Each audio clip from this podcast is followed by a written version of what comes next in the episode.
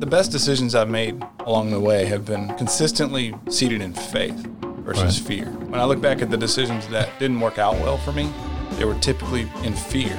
And that it doesn't always it might be that I way over ordered product out of fear that I would run out versus taking affordable steps. So it's not always to be like overdoing things, but just check yourself. Anytime you're not sure you got a big decision you're trying to make, am I making this decision out of faith and a belief in the vision of where I'm going and that, that this is what we need to do to get there? Or is the decision I'm making out of fear that this is going to go off the rails or that, you know, of the general unknown? Welcome to Creating Community with Dorian and Jake, a podcast designed to bring area leaders, business owners, and other interesting people together to better our community. I'm your co host, Jake Starkey. And I'm your other co host, Dorian Strickland. We're the owners of 1820 Marketing and 1820 Coffee House in the heart of Alvin, Texas. Our goal with this podcast is to showcase the amazing people, businesses, and organizations we have in and around Brazoria County. So if you know someone who should be highlighted, email us at info at 1820marketing.com to let us know. Today, we are happy to be at the offices of Love Handle in Rosharon, Texas.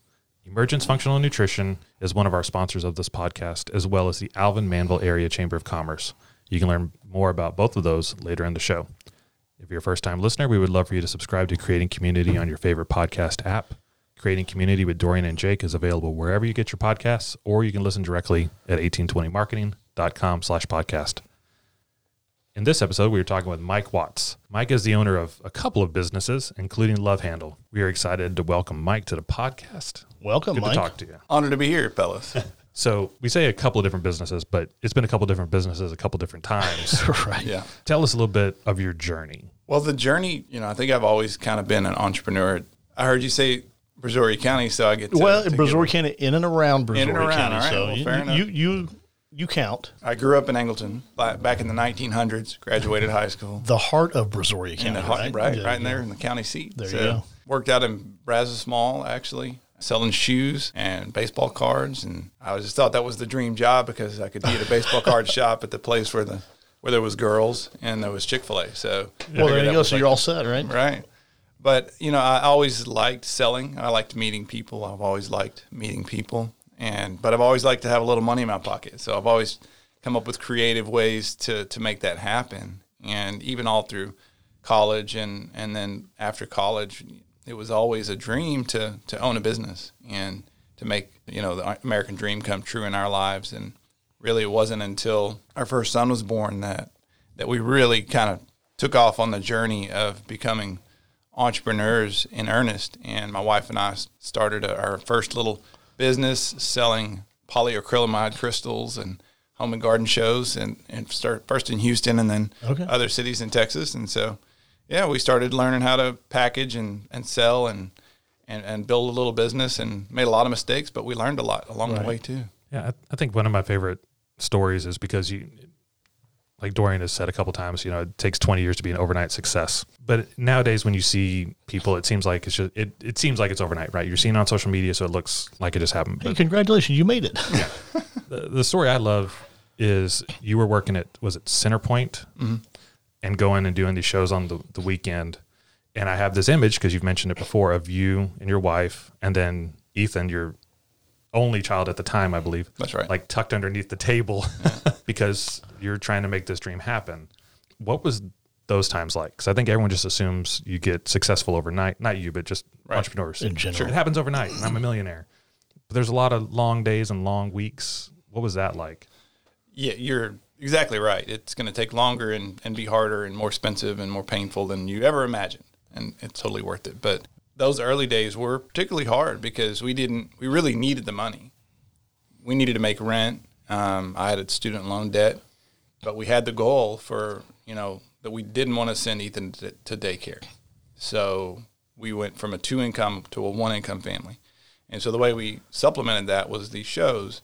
So yeah, my wife and I every weekend, every vacation day, every few sick days, and even maybe a few extra days, we were uh, traveling on the weekends. She would get everything ready during the week and uh, get all the show prep. There was a lot of prep work that had to be done for the booth.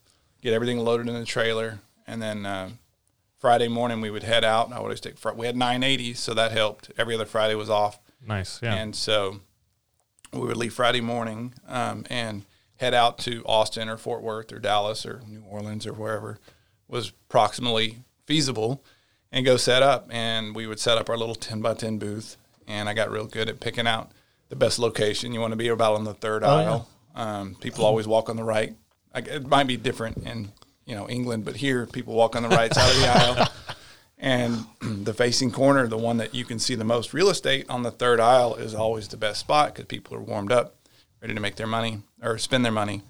But anyway, we so we did that time and time again, and we would we would work all of the show all weekend. I was the pitch guy. My wife would take the money Sure.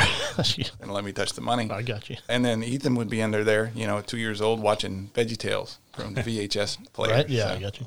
so he grew up in the in the show space, and he was always funny. We made jokes like he, he always like, "Hey, we go to the hotel." you know, he always wanted to go to the hotel, and we always get the two, two double beds, and he would jump back and Back and forth. forth. Right. Nice. So, but that's how that's how it all started. But and it was for years that we did that, and we didn't always make money. Sometimes we'd come home with less money uh, than And it started. cost you money to be there. yeah. Yeah. But- so, but it sounds like when you went to the show, you were probably thinking maybe two or three steps ahead of the other people that are there. You're talking about where to be, what's the best location, what's the best real estate. So, where does that come from?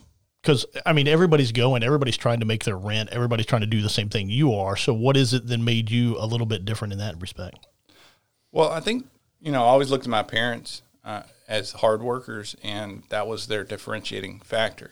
And I figured that you know if I just worked harder than everyone else around me and tried to approach it smarter, that I would find success faster and and maybe better than everyone else. And so I just pour, you know, I don't think you got to be double better than everyone around you. You don't ten or twenty percent usually good enough to to Yeah. win by a long shot. So try to understand like the dynamics of the customer. And I didn't learn this overnight. It was all part of the process. But I would watch, and I would go and find the people that were better than me at the beginning, and I would stand and watch them pitch. and see. Yeah. Oh, see what they're doing right, see what they're doing wrong. Nice. Yeah. Well, I think that I think that's smart. I think a lot of people in in that space, or even probably in a lot of businesses, just happy to be in the room. Right. Right. Like they're just happy to be at the show, and then they're doing everything they can. But if they have a good week, they're not analyzing why, and if they have a bad week, they're not analyzing. They're just moping or they're celebrating. And it seems like you had a desire from the beginning to understand why this or that worked or didn't work, which I think obviously led to future successes. So I'm we're in a room, we're in a studio at Love Handle, and I'm looking across at Pivot Trim, Which is an old product. which is an old product. How did that start? So yeah, it kind of ties back to what we were describing before. We're at the home and garden shows, and you know we started we expanded into state fairs and things like larger events. And I was at a show actually here in Houston, and I, I had been on the hunt for more products. Right, so we had gone from just selling the rain sorb crystals to selling garden decorations, butterflies and dragonflies on a stick by the hundreds of thousands, really. And so we, we junked up yards coast to coast. Nice. And then we got into hand carved wooden airplanes, cars, and motorcycles out of Vietnam as gifts, novelty gifts. But I was always on the hunt for something that I could protect, something that could be mine, and something that I could demonstrate and find some connection to that I want to sell. I just, I, just- it was frustrating because every show I'd go to, there would be someone that would see my success because I would be there with the lights and signs, and I would like pay people to walk around with my product for the first hour of the show nice. and all those things like created this buzz and i would slow down i would actually pay people to stand in front of the booth and and and just Give the appearance of yeah. yeah right because people just want to go like that, that's the fomo right? And they're like oh what do they got over there? You know like and they'll stand in line and eventually they'll be like why am i standing in line here? What are we buying? Yeah. you know like oh here you go give me your money. And so but all that to say that but every time that would happen and then the next week someone would see that and go oh it's the product. His product is great. You know it's not his extra level of marketing hmm. or effort that he's putting in and so they would go find my manufacturer and show up the next week with the ah. same stuff Wow. so I was always on the hunt for something that could have maybe some patents or something tied to it. So I was at a show in Houston and I'm walking down the aisles and there's literally 50,000 people that attended the show. And out of all the people there and all the exhibitors, I'm the only one that spotted this opportunity here. And I don't say that to beat my own chest. I say that to tell people that there's opportunities out there. You just got to look hard. Yeah. You just got to look for them. It's like silver on the sidewalk. You know, you got to you just got to be keeping your head looked for new opportunities. And so I saw this product being demonstrated. It was a clear plexiglass box. This guy named Orlando from New Orleans had a clear plexiglass box with a chain link fence on the inside, and he had a weed eater, an electric weed eater, and and that it was hitting it on this fence.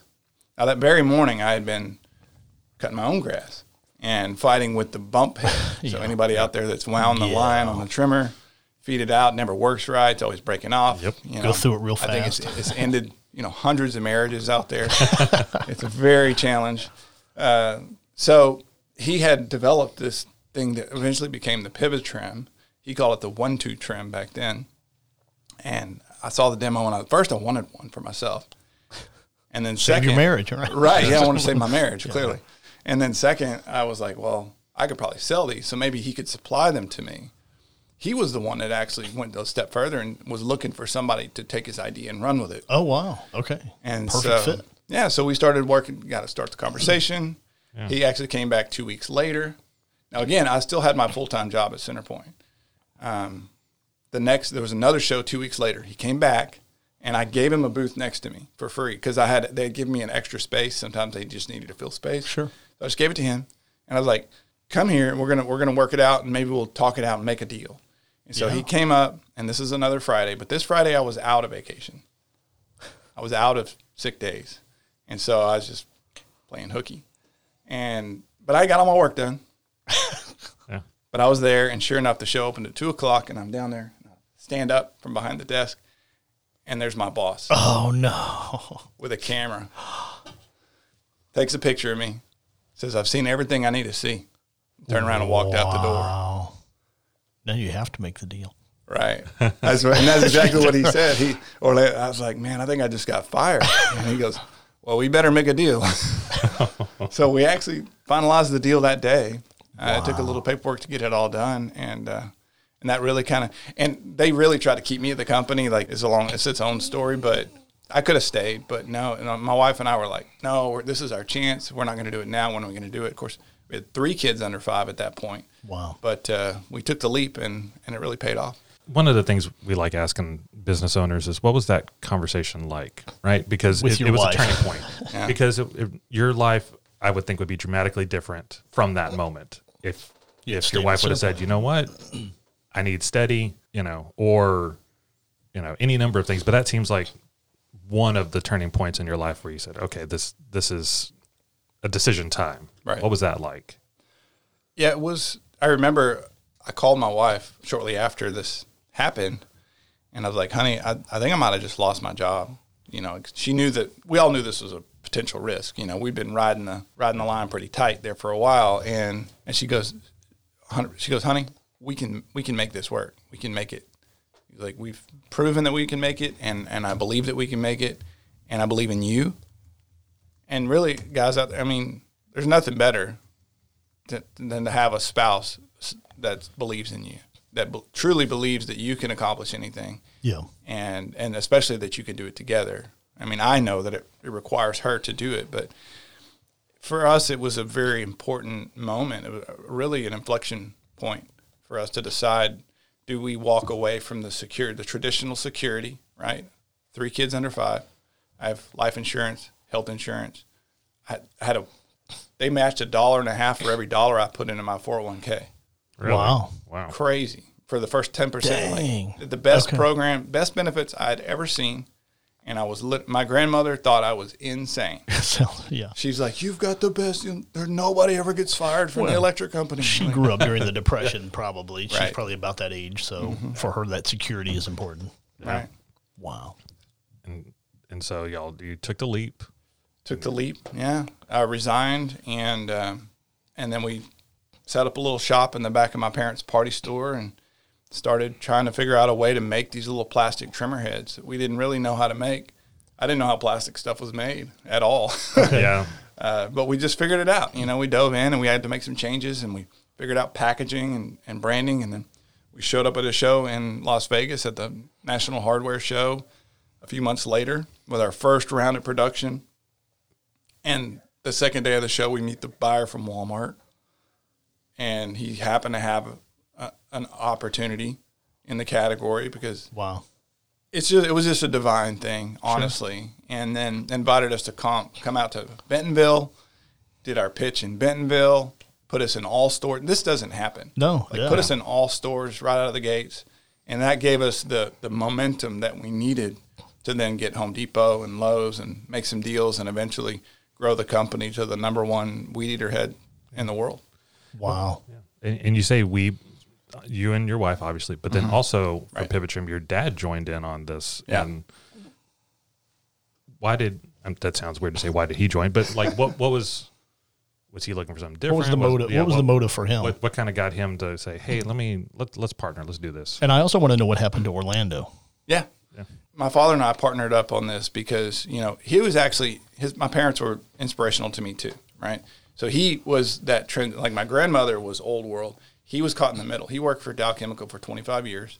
Then they kind of said, "Here's your package out." Oh, time to go. Right after 25 years. Wow. So he took that money and then uh, bought some tables, chairs, and created Performance Party Rentals in Angleton, and they're there today. 20 years later, Yeah. the largest party rental company in the area. And so they had done that. My mom had really taken the, the lead there and really was running a, a great operation. And so dad saw the opportunity to work with me to start something new and exciting. Of course, Kate, my wife, had to was raising our children, you know, and we really that was the most important job. And so me and dad partnered up to uh, I, we both we needed money. You know, the license cost me seventy thousand dollars right up front. Wow. We put put all our money together, and and that's how we started. And it's been every business that we've started since then has been 50-50. Well, I say me and my dad, but really it's our two families, my Yeah. parents and and us. And it's been very powerful for me and wonderful for me to have my dad. What a great experience to have him with me the whole way through Yeah. Yeah. he's let me be the, the leader, the CEO, and then he's there as great counsel. He's always got the financial backing if we need it Yeah. and encouraging. So it's been an amazing journey that, that living in a cubicle for the next however long uh, Yeah. would not have yielded. Absolutely. So what happened to Orlando? Orlando, he get a we made a licensing deal with him, so he get a he got eight percent of whatever we sold in perpetuity. Okay. So when, when we um, and he was making really good money, um, millions, and then we sold the company, and so they bought the company, so therefore they still had to pay him Wow. the royalties because it's in perpetuity, ongoing yeah. in perpetuity, right? Wow. So there's been some other issues where he, he kind of got I've heard secondhand he got a little sideways with them Yeah. later, Yeah. but So I did my part. i- is that the first product you went through the patent process with? I've never actually patented a product. Okay, that's what I was going to ask. Yeah, so, so he patented it, and I when I when you license it, you get the rights to the patent. to the patent, right? So he can he can't even make it. Okay. Whoever owns the rights to the patent is the exclusive manufacturer. In exchange for that, you give some guarantees for minimum royalties, um, Right. things like that. So That's interesting. Never heard that side of it. No. Huh.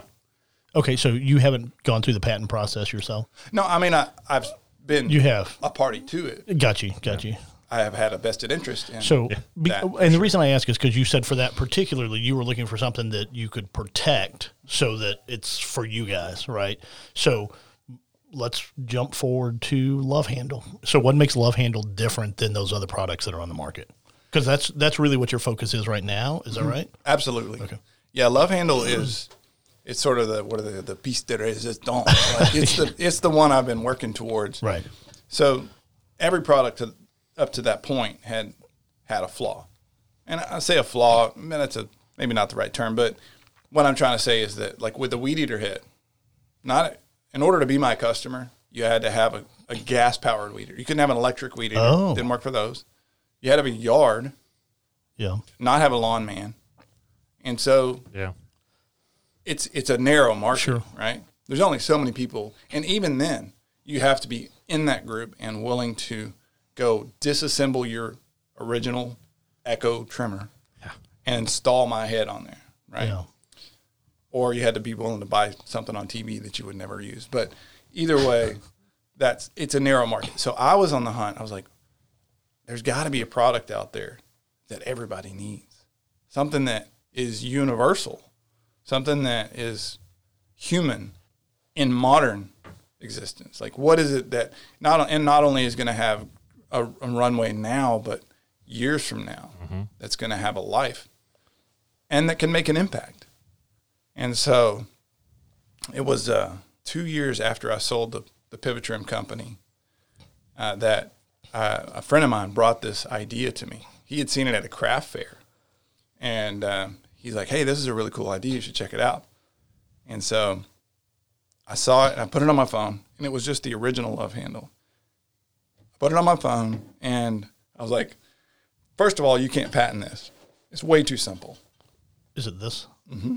Okay. Exactly that.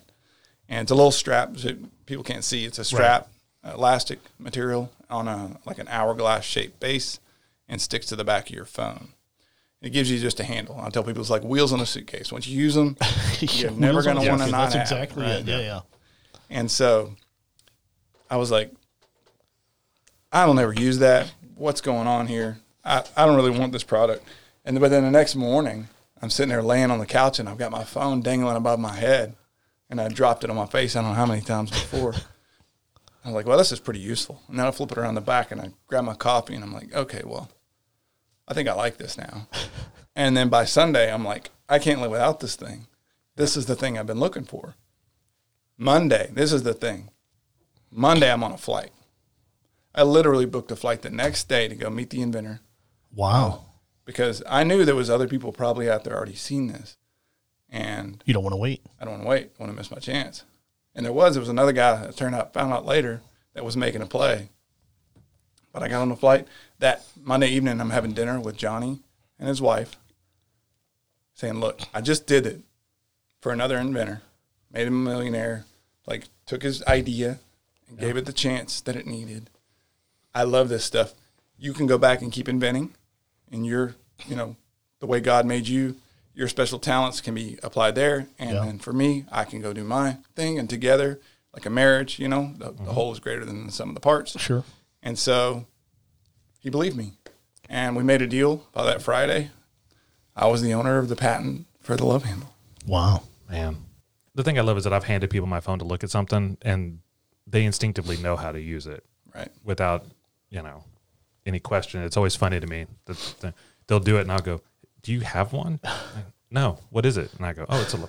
You don't even know what it is, but you instinctively know Right. Stick your finger. how to use it. Yeah. Well, look, we're gonna take a break real quick, and then we're gonna dig in a little bit more to Love Handle and all the other things that Mike has going on. Hi, this is Amy Shelton with Emergence Functional Nutrition. Are you sick and tired of being sick and tired? Are you looking for sustainable diet and lifestyle changes to get you to the place where you want to be?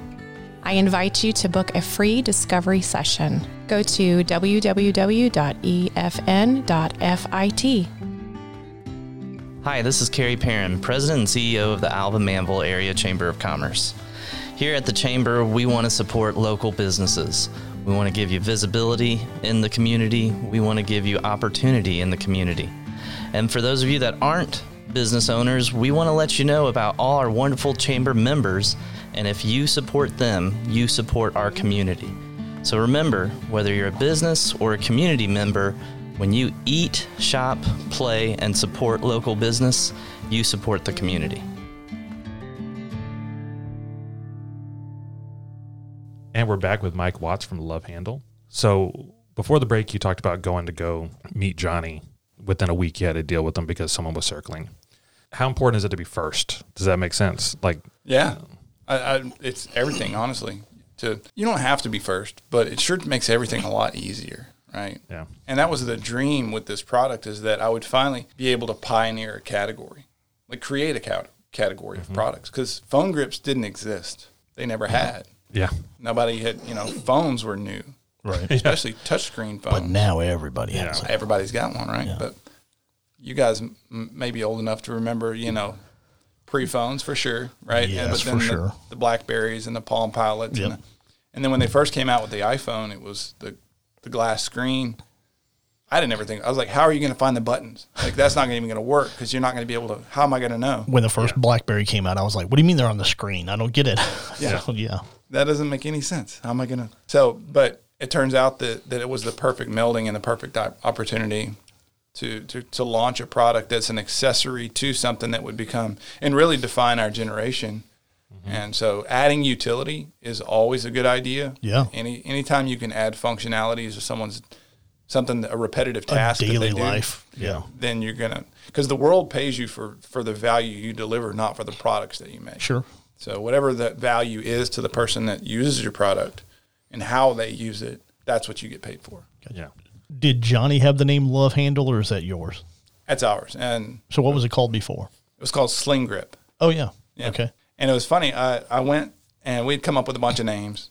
I'm a big branding guy, and I believe Yeah. that you know choosing a name is super important because for one, you're stuck with it. You, you better be stuck with it. You don't want to be swapping names. Yeah. Right. And you know you're going to need to disrupt people's lack of attention. Mm-hmm. They don't really care what you got to offer them or what you have to say. I mean, look at Instagram ads; like they're fast, right? They're kind Sure. of quick, and they try to disrupt you. So a brand needs to do the same thing. So the, the love handle name, it was originally came from my daughter Macy, who- who said she just got her first phone, and I had a big long list of names, and it was on there. But she spotted it and she goes, "Oh, it has to be love handle. I love my phone, Dad, and it needs a handle on it." You know, she knew she could drop, Yeah. and I was just like, "That's cute." But I'd kind of been against the name, thinking, "Okay, the negative connotation of the Yeah. love handle. Correct, You're- yeah. You're tying your brand to this negative idea Of love handles. of Yeah, love yeah. handles, right?" I was like, you know, but maybe we could just, maybe we could redefine it. Maybe it's disrupting enough like you know wicked earbuds who would ever think that they would want to name their brand wicked right but like Yeah. or skull candy like Yeah. and i was looking Right. at people in my category that were like a little edgy you know and i was like maybe that could work. Let me test it. Mm-hmm. So i went to a show and i walked down an aisle and i showed them my product. I was like hey check out this product. It's called a sling grip. Went down the whole aisle showed every single person. And then i went down the next aisle and i showed everybody the love handle. And then i waited an hour and i went back through. And what do you think happened? Like Everybody all in the- knew love handle. they all knew love handle because they remembered. They're like, "What do you mean love handle?" But they remembered it. Mm-hmm. Went down the other aisle and no one remembered the name. Wow. Because it was just generic and it was Like It was like grip. I don't. I don't know. Like they didn't remember. So it's like, there you go. Now I know. Nice. That's an easy way to do market research. yeah. yeah. Well, and so this journey that you've been on, gosh, okay. When did when did you start this? When did you start Love Handle? 2014. 2014. So seven, years. Almost so. eight years now. Yeah. In that time, you're off. Well, we're going to dive into Daymond John a little bit because you're. I know you're a huge fan of Shark Tank. Oh yeah. And and you got a name drop. That's fine. Yeah. um, so I, I find it fascinating. that You always ended up wanting to be on Shark Tank because I've known you for years now. You want to be on Shark Tank. Want to be on Shark Tank. That eventually never came to pass. However, you were still able to work with a shark. yeah. How did that come about? So I just knew for sure that I was destined to be on Shark Tank. When it, when the show came out, I was like, "This is my show. that's for me. That's Right. my show." Yeah. And so I just religiously watched every episode. And then when I saw that they had auditions at the Consumer Electronics Show hmm. we were at, I was like, "Oh, well, we'll just show up there, and I'm, I'm we're in for sure." Yeah. And so we went and stood in line, did the auditions in front of the producers. Producers loved it. They put us through to the second round, and I'm like, oh, we're on our way, man. We're going. And uh, got to the second round of auditions, which was like a 100 page application with blue ink, uh, 15 minute video. It's a long video. Wow. Fifteen minutes. Yeah. And so we, we did all this work and created all and turned it all in. I'm waiting for that call back to go to out to the Sony Picture Studio in LA and they, they sent us an email back said, Sorry you didn't make the cut. Appreciate you applying. I was crushed. I was like, Oh man, because I, already had my pitch down. I know which sharks I was going to make a deal with. Like I was manifesting this. Yeah. And then, uh, so a year went by, and the show came around again, and they had another round of auditions. We had more sales. I didn't want to be like the guy on the show that you know didn't have any sales. Yeah. Mr. Wonderful going, you know, I'm gonna crush you like Yeah, the- let me let me tell you what your problem is. right. But so I, I went out and we did it again, and it was the same result. They Wow. made it to the first round, second round, it didn't make it. But all in the in the midst of that, so right after that, of course, I had been breaking all the rules, sending. They're like, "Don't send product to the set." Yeah, right. I'm gonna like, I'm just splashing the set with, Right. with samples and goods.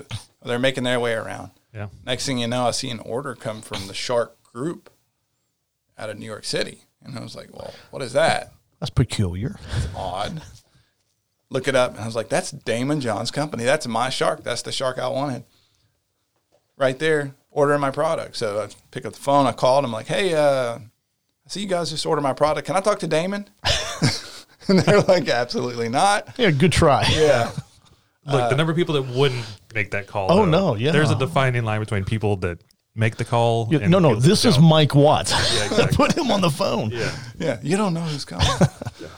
But I did build a relationship with Simone, who answered the phone, Mm-hmm. and really, you know, for those out there looking for advice, everything's a human exercise. It's the gatekeeper. yeah, there's always a gatekeeper, and relationships are everything, right? So I built a relationship with a gatekeeper. I gave a bunch of product. She passed them around. We shared faith stories. We connected on a very personal, unique level. And next thing you know, a couple months later, the phone rings and it's Daymond and his team calling saying, "Hey, Mike, everybody loves you here because I, you know, I'm so, I'm on social media with all of his team and Right. everything, and like connecting with them. They're all talking about you. Yeah. They all love the product. They're like, he's like, I appreciate. It. I've been sending them with his book title on him, and so he's out passing. He's passing my Oh, product out yeah, there at you his go. book signing events. Still had never met me, so he called and like, "Hey, first off, thanks for all that. I'm impressed with you. I'm impressed with your story. I'm impressed with your product. See, I don't really do this because I got more deals coming at me than I know what to do with. But uh, let's explore making a deal. I, I think you're great. And so that was the beginning um, of us working out a deal that originally I turned down because he wanted to not bring any money to the table and just wanted to like name equity only. And I'm like, my ego said, no, it's not okay. You know, Yeah. I've got a million dollars invested in this. Yeah. But then eventually I kind of saw past that. And he's like, Can I earn my way in? If I grow your business by 20% in the next 24 months, would that earn me a small piece of your company? I was like, Sure. So he took him six months to put us on Good Morning America and Right. QVC and Home Shopping Network and The mm-hmm. View. And next thing you know, our sales rocket, we're becoming a household name. And so now we're partnered up with Daymond John. I always think that that's an important lesson This for is a story that Jake tells yeah, regularly. for small business owners is that when looking to partner with someone or there's a potential partnership coming, what you saw and what Daymond proposed was, you know, we'll keep the number small because I'm not good at math, but like I want 10% of the company. And I'm like, no.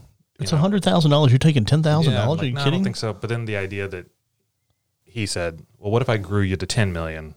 Is 10% worth it or whatever? Right. You know, and the idea that 'cause the Ten number of percent people I more than I'm that- making total right now. Yeah. the number of people that don't want to make deals because they only see what's currently happening and not what the future holds, I think limits a lot of small business owners. They're so afraid of loss of control. They're so afraid of everything that they're not willing to see the forest for the trees, for lack of a better understanding. Yep. So I always love the fact that, that you saw that and you're like, okay, all right. You know, like you said, you had to work through a little bit, I did. but you saw and that to me is one of the biggest lessons I've ever learned from you is seeing two, three, ten steps ahead.